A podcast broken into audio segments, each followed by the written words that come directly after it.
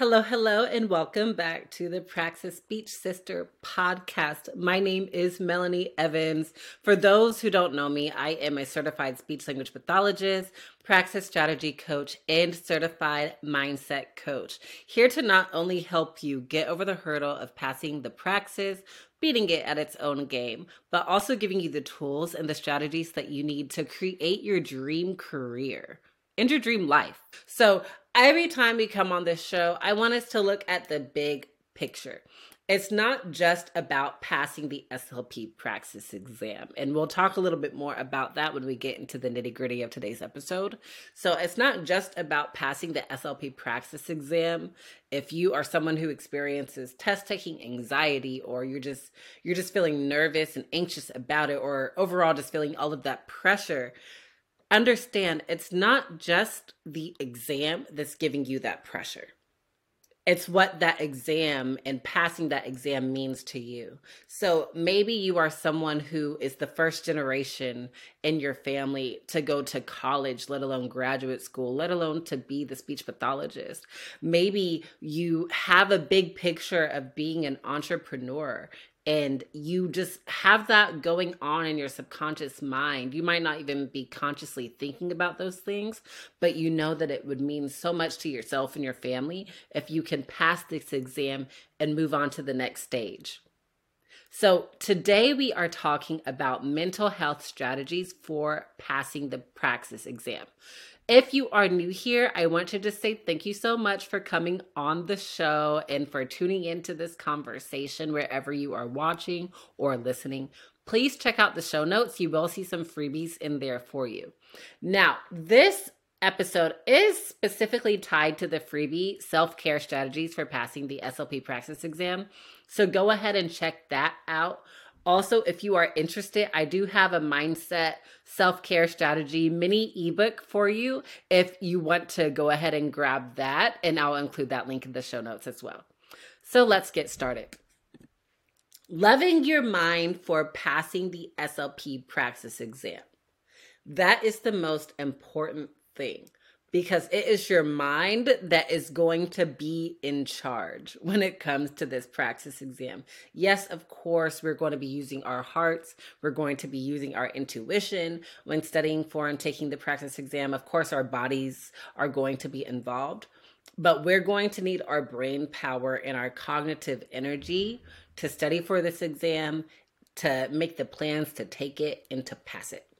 So we know that your mind is going to be the most one of the most important aspects that we're going to want to tend to. I think that SLP praxis preppers and practicing speech pathologists, people in other industries are guilty of this, that when there's such a big goal in mind, we forget the fact that we matter too. So yes, passing this exam is important, but we matter too. We are more than this exam. We are ourselves. So I am, right? That's when we type it, tap into that I am. So whoever you are, let's just say that your name is Laura. I am Laura. And I want you to pause for a second and affirm that to yourself. I am, and fill in the blank, whatever your name is. I am Kevin. And feel how powerful that is for you. Feel how much that means to you. If you're feeling disconnected from that, just say, I am. And you may notice after a while, you actually stop thinking about the exam altogether and start coming into center thinking about who you are and your identity. We are all on the journey of finding our identity. We are all on this journey of finding our identity, but whoever you understand that you are right now is enough. So I'm so excited that you are allowing me to speak to this version of you, to talk to you about mental health care strategies Let's go. Today, we're going to talk about five mental health strategies that you should 100% definitely consider when studying for preparing for the SLP praxis exam. And as always, you'll hear me say this a thousand times. This goes beyond the SLP praxis exam. This is your real life. This is your academic programs. This is your clinical fellowship, so on and so forth. So, the first strategy notice the signs and seek help when needed. So, going back to the I am Melanie, right? Going back to the I am your name, understanding who you are, understanding your own normal patterns. I personally, as someone who has battled mental health, anxiety, and depression, I was diagnosed with major depression before I went off to college. I had a terrible breakdown during college because of the culture shock and just everything else and in between that. And so as someone who has been able to make it this far in my life and in my career and who has had those depressive episodes come back or those anxiety episodes come back look just yesterday i had an anxiety attack okay? So this is something that we go through but i think that our mistake as clinicians and as human beings is we aren't checking in with ourselves constantly and we're constantly on autopilot. And it's kind of just side effects of living in a capitalist society. We're taught that you need to be grind grind grind go go go. Company goal first self second. But and trust me i'm guilty of this too. But i want us to reframe this reprogram our realities in the sense to where we are actually the most important. And then it's the goal because without us, the goal can't happen, right? So just think about that. Notice the signs and seek help when needed. Pay attention when your mood is changing. Now, I understand sometimes we could be a little bit moody, but if you're noticing that you're waking up grumpy, that's a sign that you need to check in with your mental health your behavior, your thought patterns. If you notice that you're constantly thinking about the worst case scenario, if you're noticing that your your thinking is constantly taking a deep dive, if you notice that you're constantly hitting a wall, then that is a moment to check in with your mental health. Recognizing signs of anxiety, depression, these are all things that are necessary to understand. Just some quick signs of depression, low mood, loss of interest in things that used to give you pleasure, changes in your sleep patterns, which is a whole other series talking about sleep, low energy, feelings of worthiness or guilt, difficulty concentrating, agitation and restlessness. The list goes on. Now, during the exam or as you're in this process of studying for the exam, you might notice your anxiety kicking up if you have excessive worry, restlessness, irritability, fatigue, muscle tension, difficulty concentrating. If you notice that you're biting your teeth a lot, that is definitely a sign. First of all, it's not good for your dental hygiene or your jaw, but that is just one of the telltale signs that you are anxious. So definitely make sure that you are checking in with yourself and you're also documenting when these things come up. I challenge you to be your own coach and your own therapist. Of course, get your own coach and your own therapist. But what I mean is take time to learn about yourself too. Sometimes you don't need a facilitator to do that. You can take time to learn about yourself.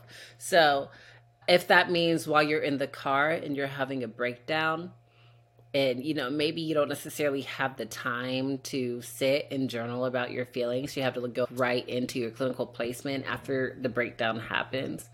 Just make a little note and be like you know what? I just had trouble regulating myself. Hmm. I have to teach kids how to regulate themselves all day long. So what would i tell them and if I can't regulate myself, how am I going to teach a child or even an adult how to regulate themselves? So maybe when I go home, write it out, journal it out, pray,